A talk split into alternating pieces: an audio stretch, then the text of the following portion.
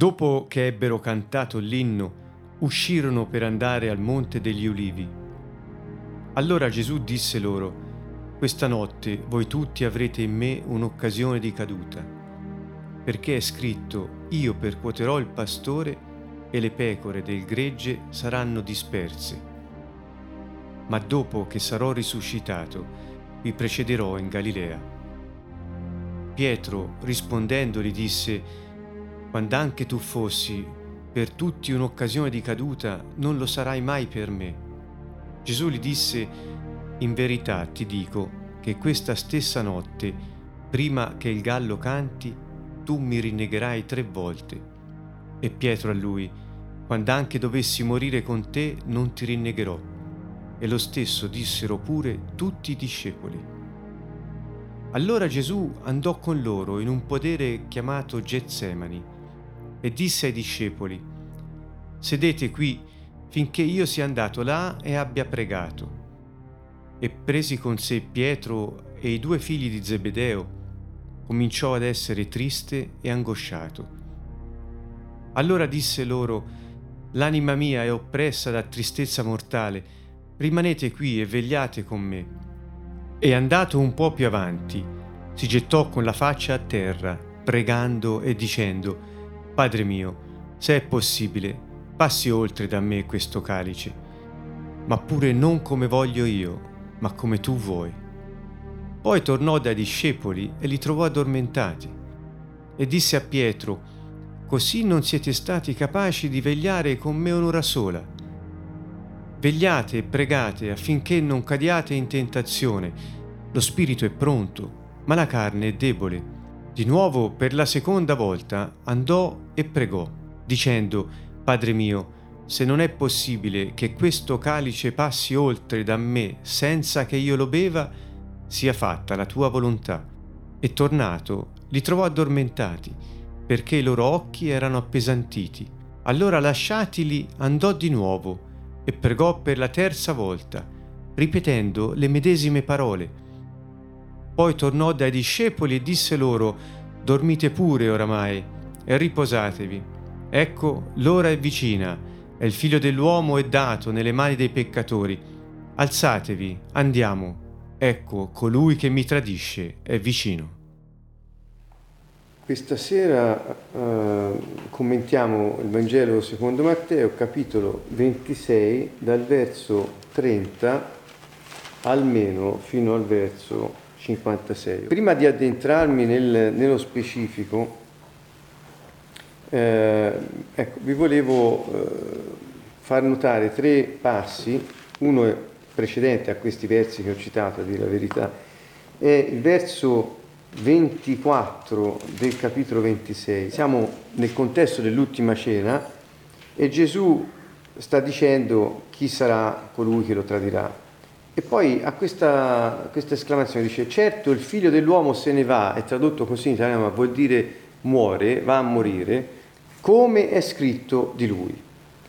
Quindi ecco, mh, vi volevo far notare sulla sua morte, sul suo sacrificio e il tradimento, ma sulla morte, c'è già primo, questo primo, eh, dopo che Gesù ai suoi discepoli, se ricordate nel corso di questi 25 capitoli precedenti, abbiamo visto come più volte Gesù, avvicinandosi il momento del suo sacrificio, comincia a ripetere più spesso, almeno tre volte, la sorte che eh, avrebbe seguito, cosa sarebbe successo. Prima iniziando in modo più blando, che sarebbe stato consegnato ai capi del popolo, eccetera, e poi fino ai dettagli dicendo che sarebbe morto, sarebbe stato crocifisso, ma poi sarebbe risorto. Quindi tutte queste cose lui le aveva già annunciate ai suoi e questa sera gli dice come è scritto devo morire, morirò come è scritto. Sempre nel capitolo 26, al verso 54, vedete dice come dunque si adempirebbero le scritture secondo le quali bisogna che così avvenga, cioè che io venga arrestato, crocifisso e muoia.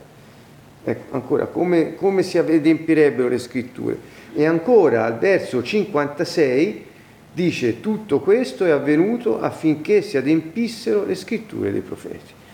In questo capitolo 26 vi volevo far notare il grande, forte e continuo richiamo di Gesù alle scritture che hanno predetto la sua morte.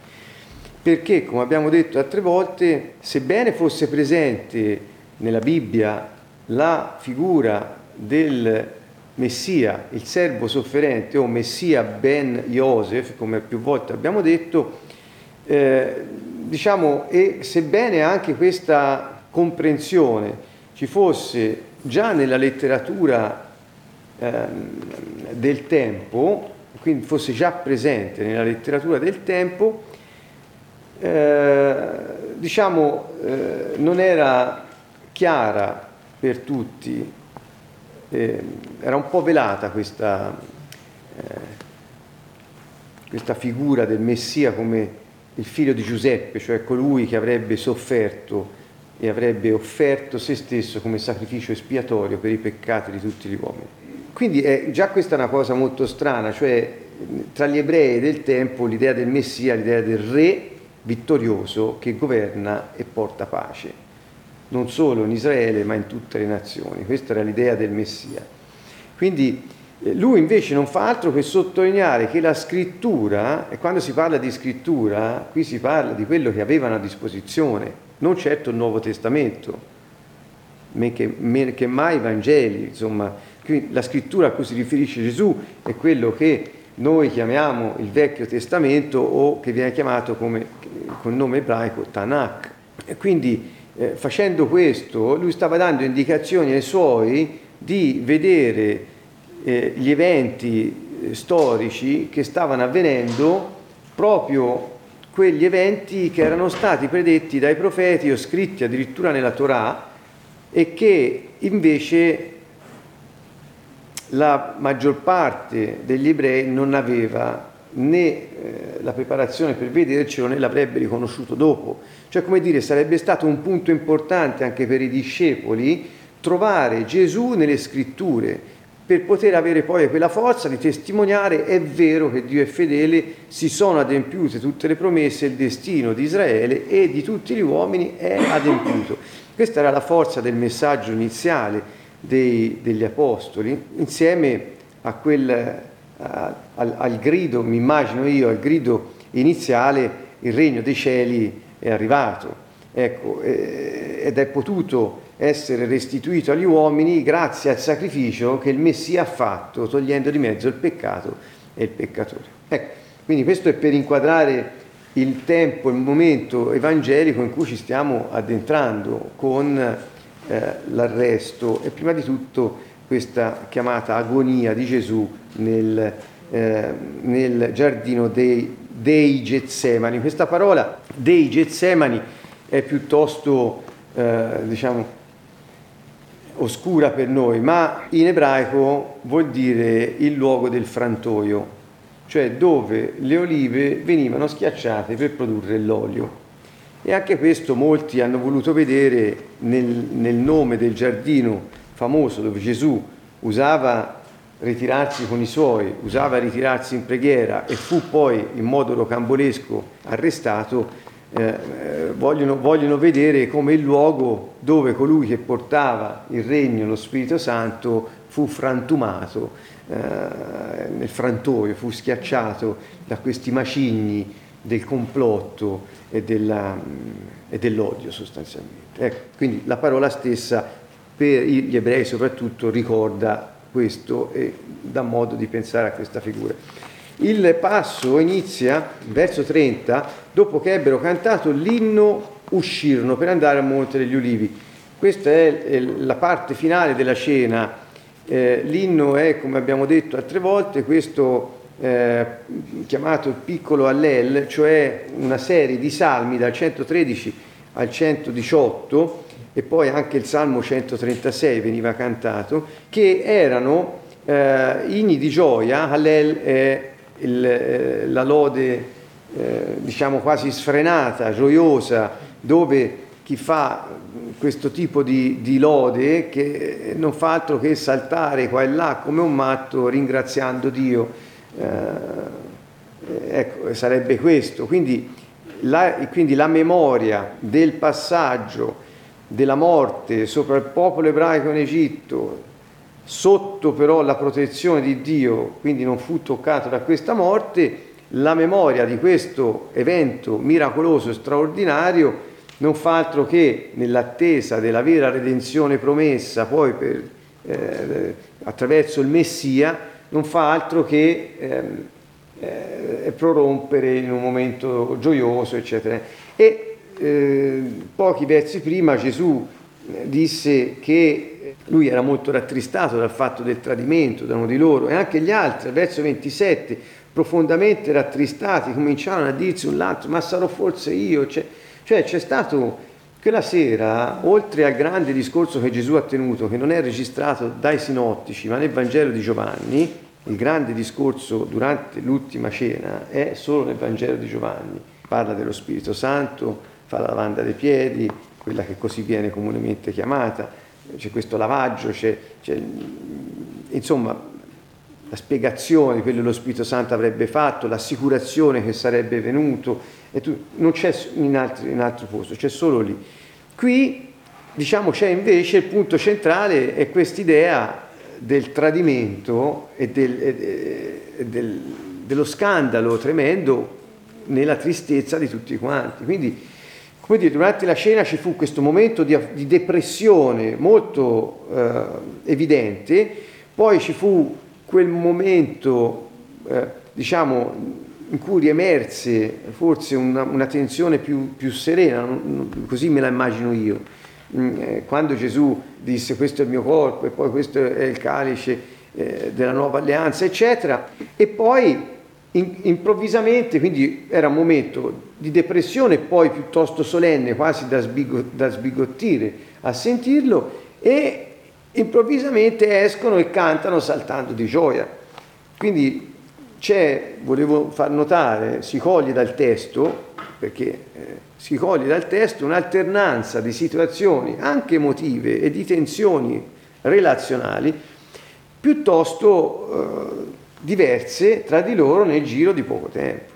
Ecco, eh, e nonostante tutto, che Gesù sapeva cosa sarebbe avvenuto, canta l'allel, questo inno di gioia sfrenata eh, verso il Signore, che ci insegna, ci insegna che anche nei momenti più bui, anche se sappiamo cosa ci sta aspettando, con la profonda fiducia della potenza della risurrezione, noi possiamo cantare di gioia al Signore anche nella più profonda tristezza. Eh, almeno a me insegna questo, di vedere come Gesù non si sia fatto da parte non si sia fatto sopraffare rispetto alla sua fede o rispetto alla consapevolezza della potenza che l'avrebbe poi riscattato dalla morte, non si è fatto mangiare la gioia della risurrezione, nonostante tutto. Ecco, io noto questo grande motore eh, quindi Gesù ha avuto e ha provato emozioni, ora lo vedrete poi dopo, questo è il capitolo delle emozioni tremende di Gesù, ha provato stati emotivi, eh, diciamo, drastici, drammatici, molto forti, nonostante questo non ha perso mai la gioia, eh, la fiducia nel disegno del Padre, e è andato incontro al suo destino sapendo che adempiva quello di tutti gli altri. Quindi è una, è una cosa, so, io voglio dire, stupenda. Ecco. Allora Gesù disse loro, questa notte voi tutti avrete in me un'occasione di caduta. Eh, sostanzialmente gli sta dicendo, voi tutti, a causa di quello che succederà a me, perderete la vostra fede. La sostanza è questa eh, vi succederà qualcosa, sarò, sarò è come una pietra d'inciampo per voi e lo, la caduta riguarda la fiducia. Pensate, quest'uomo che sapeva cosa accadeva, era successo il tradimento e tutto quanto, e nonostante tutto, lui dice, canta l'allel, salta di gioia e poi dice a loro, voi perderete la vostra fiducia a causa di quello che sta per accadere a me. E riporta un passo, vedete perché è scritto, io vorrei tanto, parlo per me, avere questa fedeltà, la vorrei chiamare non solo fiducia ma anche fedeltà, che ha Gesù nel vedere, nel riferire a tutto quello che gli accade la fedeltà di Dio nell'adempiere quello che ha scritto. Gesù continuamente dice sta scritto, sta scritto, sta scritto. La fiducia che lui ci invita ad avere nella parola scritta è qualcosa di impressionante, soprattutto in, ultimi, in queste ultime fasi della sua vita. Iniziò così quando il diavolo lo tentava nel deserto e lui rispondeva sta scritto, sta scritto, sta scritto tre volte. Ecco, quindi già lì eh, iniziava, ma tutto il Vangelo, ma poi soprattutto in queste ultime fasi, il richiamo alla scrittura di quello che era scritto di lui e la scrittura che lui applica ai singoli eventi che gli accadono, ci fa vedere che anche noi dovremmo avere, almeno lo sento per me, questo vi comunico quello che mi suscita, eh, una tensione di questo genere verso la scrittura, interpretare la nostra vita alla luce di quello che Dio ha detto, non distaccarci mai e il, il sapere entrare nelle pieghe della parola di Dio per riuscire a cogliere anche gli eventi che poi ci accadono mm, durante la giornata. Molte volte noi abbiamo dei, delle difficoltà a fare questo perché non conosciamo bene la scrittura.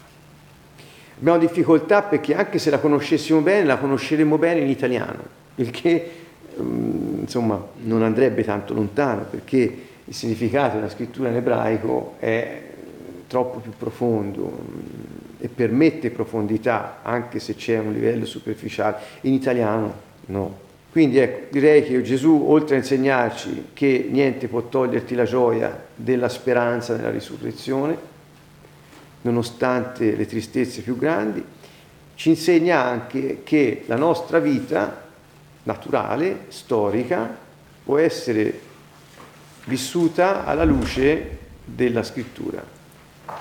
Eh, mi pare un invito. Qui cita Zaccaria 13,7 dove dice io percuoterò il pastore, le pecore e i greggi saranno disperse.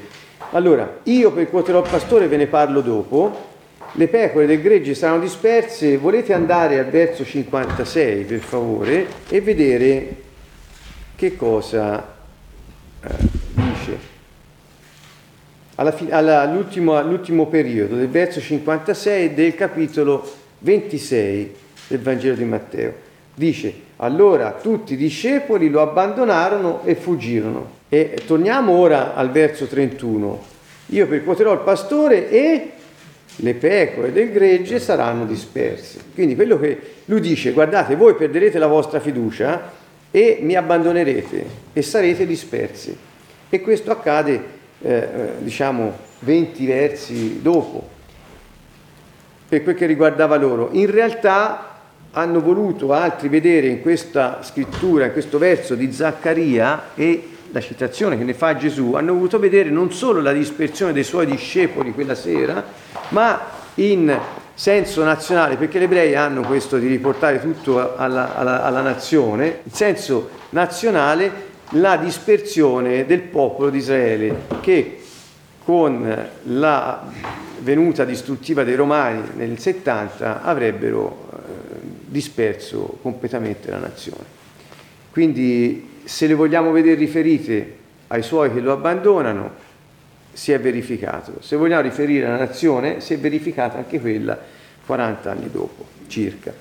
Quindi mm, eh, io percuoterò il pastore è, sembra una cosa strana. Ora, mm, non, Kasdan, per esempio, è uno di quelli che fa molto caso a questo e quello che mi sembra difficile da capire qui per noi è che Gesù sta dicendo che Dio percuoterà il pastore.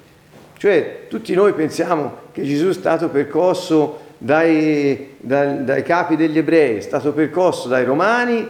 No, o dal diavolo. No, Dio è stato perco- Gesù è stato percosso da Dio. Io percuoterò il pastore. Questa è la citazione. Se andate a vedere Zaccaria è riferibile anche a personaggi del tempo, ma come tutta la scrittura del Vecchio Testamento ha un principio di adempimento nella storia del popolo di Israele per i personaggi del tempo che sarebbero venuti di lì a poco, ma mai un adempimento definitivo, questo si ha solo quando arriva il Messia.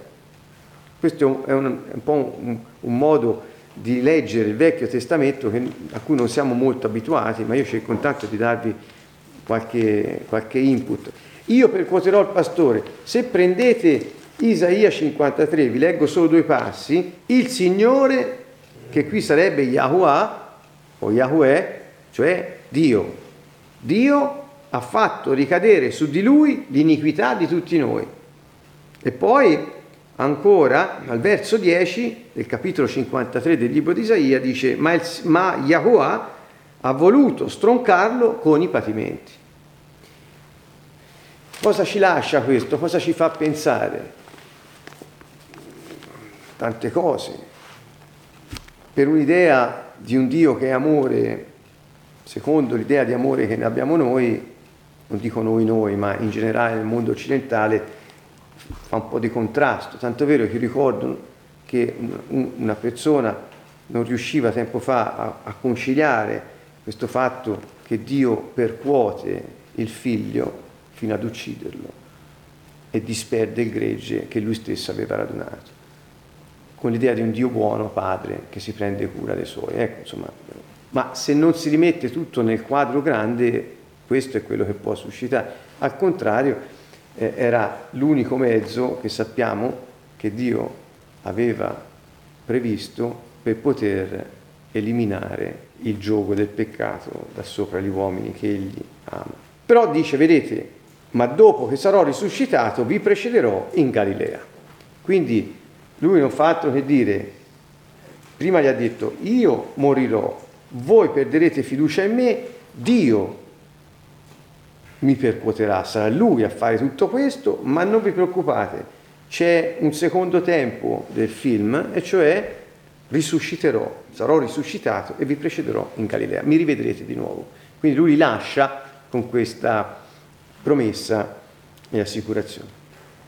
Qui c'è a questo punto Pietro che gli dice, anche se tu fossi per me la causa della mia perdita di fiducia, non, eh, per tutti, non lo sarai per me. E Gesù, la fatidica risposta, prima che il gallo canti, questa notte mi rinnegherai tre volte. E lui dice, anche se dovessi morire con te, non ti rinnegherò. Mm. E lo stesso dissero pure tutti i discepoli, non l'avevo mai notato questo. Si dice solo di, di Pietro, io non avevo mai notato questo, quest'ultimo inciso, che eh, fa vedere che non era solo lui. Alla fine Pietro che appare sempre un po' quello fuori contesto o, o, e, e, spesso viene dipinto come una figura un po' sprovveduta, un po' garibaldino, questo, in realtà forse era l'unico che parlava o che almeno parlava per primo perché poi gli altri, ecco più che l'unico, quello che parlava per primo, come d'impeto, come, e diciamo che una volta Gesù gli disse questo te l'ha rivelato Dio, altre volte invece era proprio lui, però aveva questa caratteristica di essere il primo, di, di andare avanti agli altri, cosa che poi per lui volle dire da parte di Gesù un incarico importante. Gesù va con loro al Getsemani, eh, che eh, vi ho già detto che cosa vuol dire, e qui lui li invita a sedere mentre va un po' più in là a pregare. Notate al verso 37 dice e presi con sé Pietro e i due figli di Zebedeo. I due figli di Zebedeo erano Giovanni e Giacomo. Eh, Gesù prese Pietro, Giovanni e Giacomo quando andò a risuscitare una giovanetta. Gesù prese Giovanni e Giacomo e Pietro quando si trasfigurò sul monte, sul monte Tabor. Gesù prese Pietro, Giovanni e Giacomo quando voleva stare con i più intimi nel momento più doloroso della sua vita. E sono sempre i soliti, i soliti amici stretti. Tutti erano amici stretti, erano suoi discepoli, però Pietro, Giovanni e Giacomo sono sempre quelli che sono presenti in questi momenti topici della sua vita. E eh, cominciò ad essere triste e angosciato questo triste e angosciato sembra che la traduzione migliore sia eh, triste e profondamente addolorato, perché l'angoscia riporta un'idea di più di paura che ti stringe la gola. In realtà eh, ehm, queste due parole, tristezza e angoscia, eh, non nego che ci sia stata anche angoscia, anche, ma mh, mm, con una, uh, un, un fondo di profondo dolore, di profondo dolore. Eh, allora disse, l'anima mia è oppressa da tristezza mortale, rimanete qui e vegliate con me. Andate un po' più avanti, si getta con la faccia a terra e inizia a pregare e dice, Padre mio, se è possibile, passi da me questo calice. Allora qui bisogna mi soffermi un po' perché sembrano poche parole, ma è molto denso. Allora, lui si stacca da tutti gli altri con tre dei suoi e lì inizia ad essere triste e angosciato. Ormai usiamo queste parole che troviamo lette qui. Allora disse a loro, loro chi? A Pietro, Giovanni e Giacomo, non a tutti gli altri. A Pietro, Giovanni e Giacomo, aspettate qui, cioè si staccò dal gruppo, si fermarono e disse aspettate qui, fece due gruppetti, uno di tre e l'altro eh, erano undici meno tre, otto, perché Giuda era andato per conto suo, quindi due gruppetti, uno di otto, uno di tre, e lui si stacca ancora più avanti e resta solo per pregare. Dice che prima di dirgli rimanete qui e vegliate con me, ehm, sia stato, eh, abbia detto l'anima mia è oppressa da tristezza mortale. Quindi questo cominciò a essere triste e addoloratissimo, lui lo traduce con tristezza mortale. In sostanza Gesù eh, cadde in, oppresso da questa pesantezza di quello che stava per accadere in una profonda depressione del momento. Depressione vuol dire che c'è una pressione molto forte che ti schiaccia, c'è qualcosa che ti schiaccia, quindi sei depresso, eh, sei quasi eh, compresso. E quindi ecco, Gesù proprio lo dice, e questa depressione, questa tristezza, questo dolore è mortale, cioè può condurmi a morte, da quanto è grande. Tutti noi sappiamo, forse è meglio ridirselo, quello che Gesù stava vivendo in quel momento, che aveva iniziato a vivere in un modo più diretto, era quello che eh, Isaia nel capitolo 53 narra in modo più preciso. Erano le nostre malattie che egli portava, erano i nostri dolori, quelli di cui si era caricato, cioè in questo momento si sta caricando dei dolori di chi?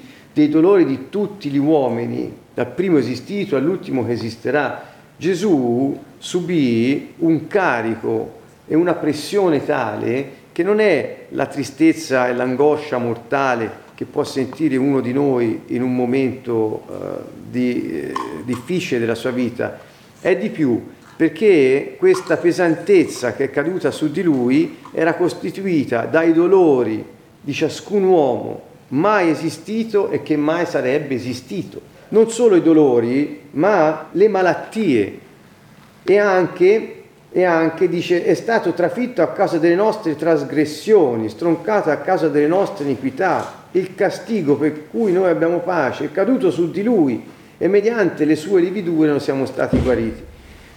Che vuol dire? Vuol dire che in quel momento la pressione interna che aveva era tutti i dolori, tutti i peccati, tutta l'iniquità di tutti gli uomini si stava ammassando su di lui e il castigo di Dio eh, era, era in moto per punire il peccato che lui portava. Quindi c'era questa dinamica. Per poter portare a termine questo processo iniziato, Gesù avrebbe dovuto morire e morire crocifisso dopo, dopo quello che gli sarebbe accaduto durante i vari processi che ha subito. Quindi lui sapeva cosa sarebbe stato necessario per togliere di mezzo quell'accumulo pressorio di dolori, di tristezze, di malattie, di iniquità, di peccati, e che era la sua morte. E qui c'è gran, la grande angoscia, il grande dolore, è che per fare questo eh, il Messia Ben Yosef, che però era il figlio dell'uomo, avrebbe dovuto rinunciare alla sua vita in favore di quella di tutti gli altri che non l'hanno mai conosciuto, che forse mai lo conosceranno, ma che l'hanno rinnegato e messo a morte. Ecco, questo era lo strazio interiore che inizia a salire. Io mentre leggi, sapendo tutto questo, senti come sale la marea di questa espiazione.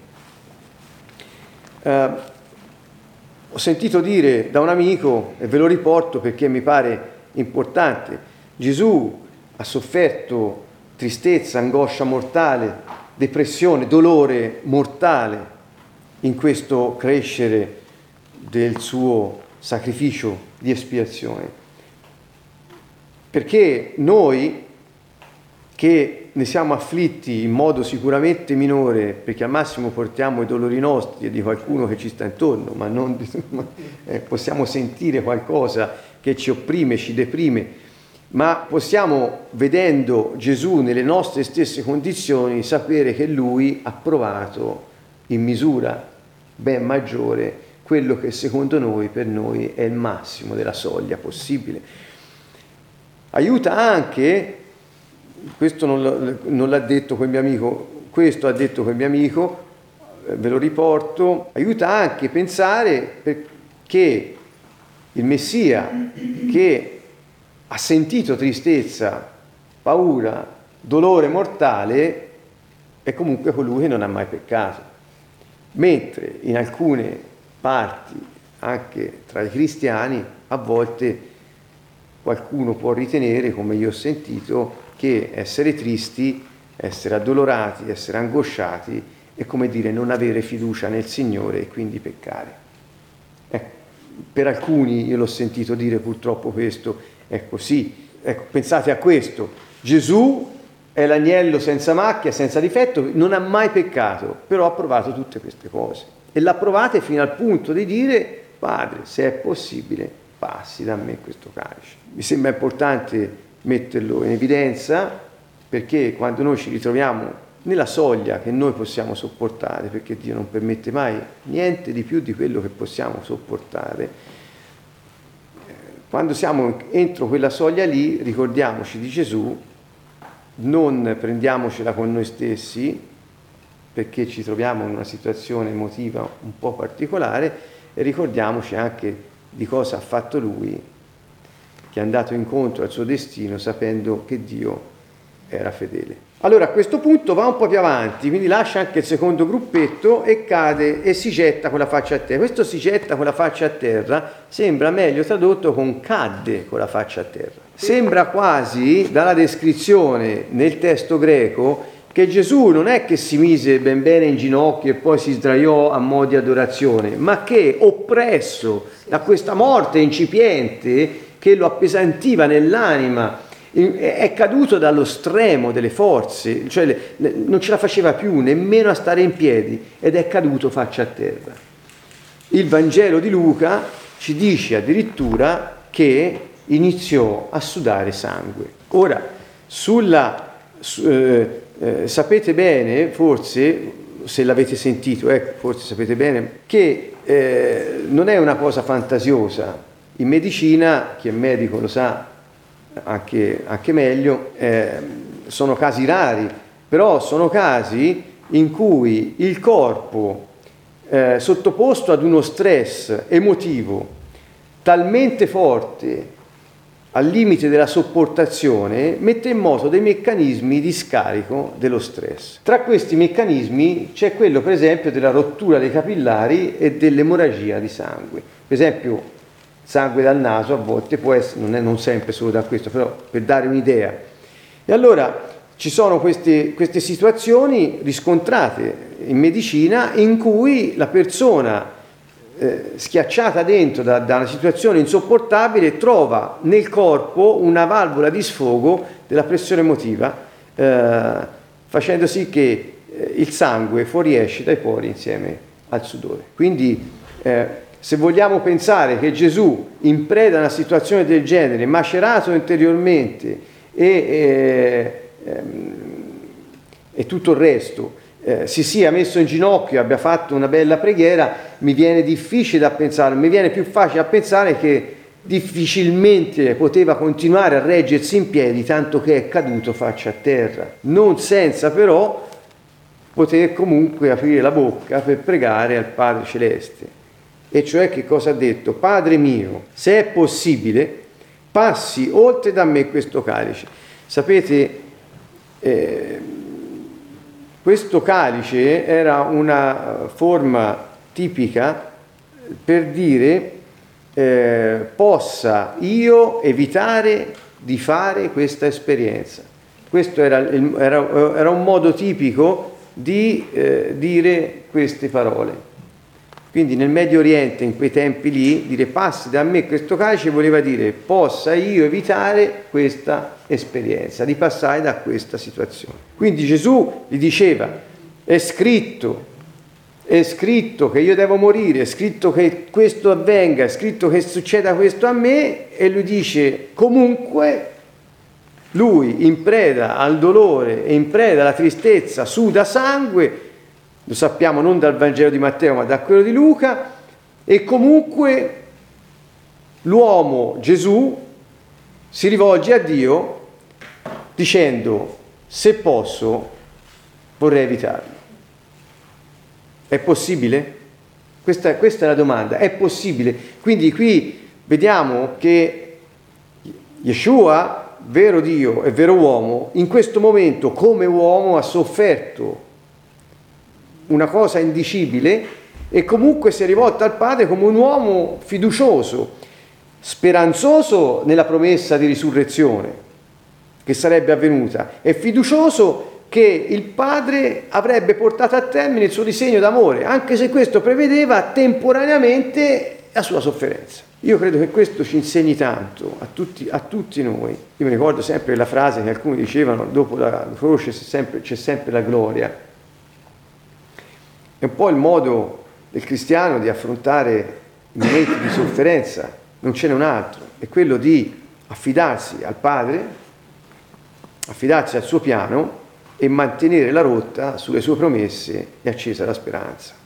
Quindi fiducia e speranza eh, sono quelle che ci tengono e che ci fanno passare attraverso i muri più spessi di dolore e di eh, tristezza. Ebbene, questa domanda, sentite anche passi oltre da me questo calice senza che io lo beva, cioè vuol dire che io non, può, che non, non, non, mi, non mi succeda, sia fatta però la tua volontà. Quindi se non è possibile che io leviti, fa quello che hai previsto. Ecco, e io vorrei suggerire a tutti noi che siamo qui e a chiunque mai ascolterà queste mie parole, lo suggerisco a me stesso per primo, in ogni situazione di difficoltà e di angoscia, non è un peccato dire a Dio se è possibile, voglio evitare. Specialmente se, essendo in una situazione difficile, sai cosa hai davanti. O te lo puoi immaginare, gli eventi stanno andando in quella direzione. Non è peccato dire a Dio, se posso, vorrei non passare di lì. Perché Gesù l'ha fatto e Gesù è senza peccato. Ma ecco qui che arriva, arriva il cambio e, e, cioè la domanda di fatti non è come dire Dio hai permesso questo, quindi sei stato cattivo nei miei confronti, perché io sento fare questo tipo di lamentele verso il Signore nella sofferenza. Al contrario Gesù dice, io so che c'è un disegno che ti è stabilito, l'ha annunciato a gran voce a tutti, ma quando ci si trova dice, Padre, se puoi, cambia il tuo programma, ma se non puoi, vai fino in fondo. Questo per me è è, un, è, è forse uno dei più grandi insegnamenti di tutta la Bibbia. Poi torna, li trova addormentati e poi insomma li riprende, non siete capaci, vegliate e pregate affinché non cadiate in tentazione. Ora torna dai discepoli, non si capisce se torna da Pietro, Giovanni e Giacomo o dagli altri o se si erano riuniti nel frattempo, non è importante. Il fatto è che c'è questa insensibilità da parte di loro. Alcuni dicono che erano stanchi perché dopo un l'autobanchetto come era il seder pasquale e dopo era notte fonda e quindi non potevano non essere stanchi. Eh, qualcuno dice così, ma eh, Gesù poi ha questa affermazione, lo spirito è pronto ma la carne è debole, e cioè, come dire, voi siete pronti spiritualmente per affrontare ogni qualsiasi situazione, ma non potete scordarvi che la carne che portate addosso, e cioè il corpo, e che contiene in sé la natura corrotta dell'uomo, ha sempre la possibilità di attivarsi, è debole. Non ha la prontezza dello spirito di dire io vado oltre, io ho fiducia, io spero. L'uomo, se non nello spirito, non ha queste capacità. E quindi la carne è debole. Tenetene di conto e per combattere la debolezza della carne non c'è altro rimedio che vegliare e pregare. Cioè state svegli, attenti e pregate. Pietro poi preciserà, forse grazie a questo insegnamento di Gesù, dice che dobbiamo sempre vegliare perché il diavolo è un leone ruggente e va continuamente in giro in cerca di chi divorare. E chi divora? Chi presta la sua carne, chi apre la porta. E la carne è la strada di entrata. Quindi Gesù qui ci insegna che se noi stiamo, viviamo una vita nello spirito, noi siamo sempre pronti ad andare oltre le situazioni di difficoltà, ma abbiamo la carne addosso e l'unico modo è pregare e vegliare. Ecco, l'ho detto due volte, ma spero che passi il messaggio perché penso sia veramente importante. Ciò vuol dire nelle situazioni di difficoltà non abbandonarsi alle imprecazioni verso Dio, come spesso ho sentito fare, dicendo che ti ha abbandonato o ha permesso cose che non avrebbe dovuto, come se si desse consiglio a Dio, oppure si mette a criticare le persone che li hanno messi in quelle situazioni, così aggiungendo maledizioni verso altri. Oppure si mettono a lamentarsi e dire me poveretto mi succede sempre questo, ecco la vita è cattiva, come ricadere in quella fornace di svalutazione, di, di, di, di, lamento, di vittimismo, eccetera. Questo è quello che normalmente, non sempre, ma normalmente le persone fanno. E invece quello è la carne debole, lo spirito no, è pronto. Quindi se noi riusciamo a contattare lo spirito con la preghiera, la forza che abbiamo nello spirito chiude le porte di entrata. Questo è il segreto di questo insegnamento di Gesù.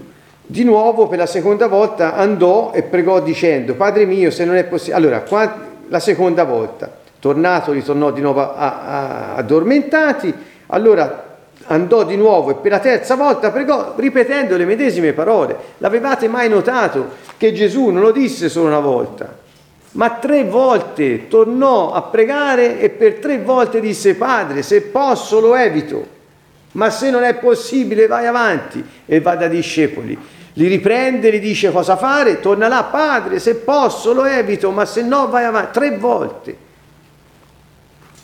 Come dire che Gesù non gli bastò dirlo una volta e poi ci fa vedere anche che l'uomo ha bisogno di insistere e ha bisogno di sentirsi confermato nella sua insistenza anche che Dio in quel momento ha un piano diverso da quello che vorresti. Come dire che un uomo che lo chiede una sola volta potrebbe sempre rimanere nel dubbio, ma forse non ho capito bene, forse non ho, non ho pregato con tutto il cuore, eccetera. Ecco, allora qui ci fa vedere la natura dell'uomo santo che non è quello messa in, in bilico o incrinata da una insistenza in una preghiera. Basta essere sempre pronti a capire quello che Dio ti risponde e ad accettare il suo piano. A questo punto tornò da discepoli e disse dormite pure oramai e riposatevi. L'ora è vicina, è finita. Che è successo? Hanno perso il treno. Questo dormite pure ormai. Hanno perso il treno. Difatti verranno dispersi di fatti lo abbandoneranno. Perché? Perché la carne è debole. Lo spirito era pronto, ma loro non hanno attinto allo spirito. Si sono fatti guidare dalla carne e hanno perso l'occasione di vegliare con il Messia nell'ora più difficile della sua vita. Quel momento non sarà mai più tornato, non sarebbe mai più tornato. Ecco, questo insegna anche a noi a, a vivere i momenti che la vita ci propone con tutta l'intensità possibile perché poi non tornano. E il rammarico è una delle cose più tristi che ci può accadere. Ma alzatevi, andiamo. Ecco colui che mi tradisce è vicino. Sentite con che, fo- che forza ha preso Gesù. Perché? Perché l'uomo qui ha pregato, ha insistito, ma ha capito che il Padre va avanti in quel piano che lui stesso aveva annunciato e che non è tornato indietro. E quindi sembra che abbia ripreso vigore. Nel Vangelo di Luca troviamo insieme all'episodio del sangue, troviamo anche che, che, che viene consolato da un angelo, quindi Dio si fa sentire anche in altro modo. Ecco, eh, con questo chiudiamo e ci vediamo la prossima volta per continuare il capitolo 26 del Vangelo di Matteo. Un saluto a tutti.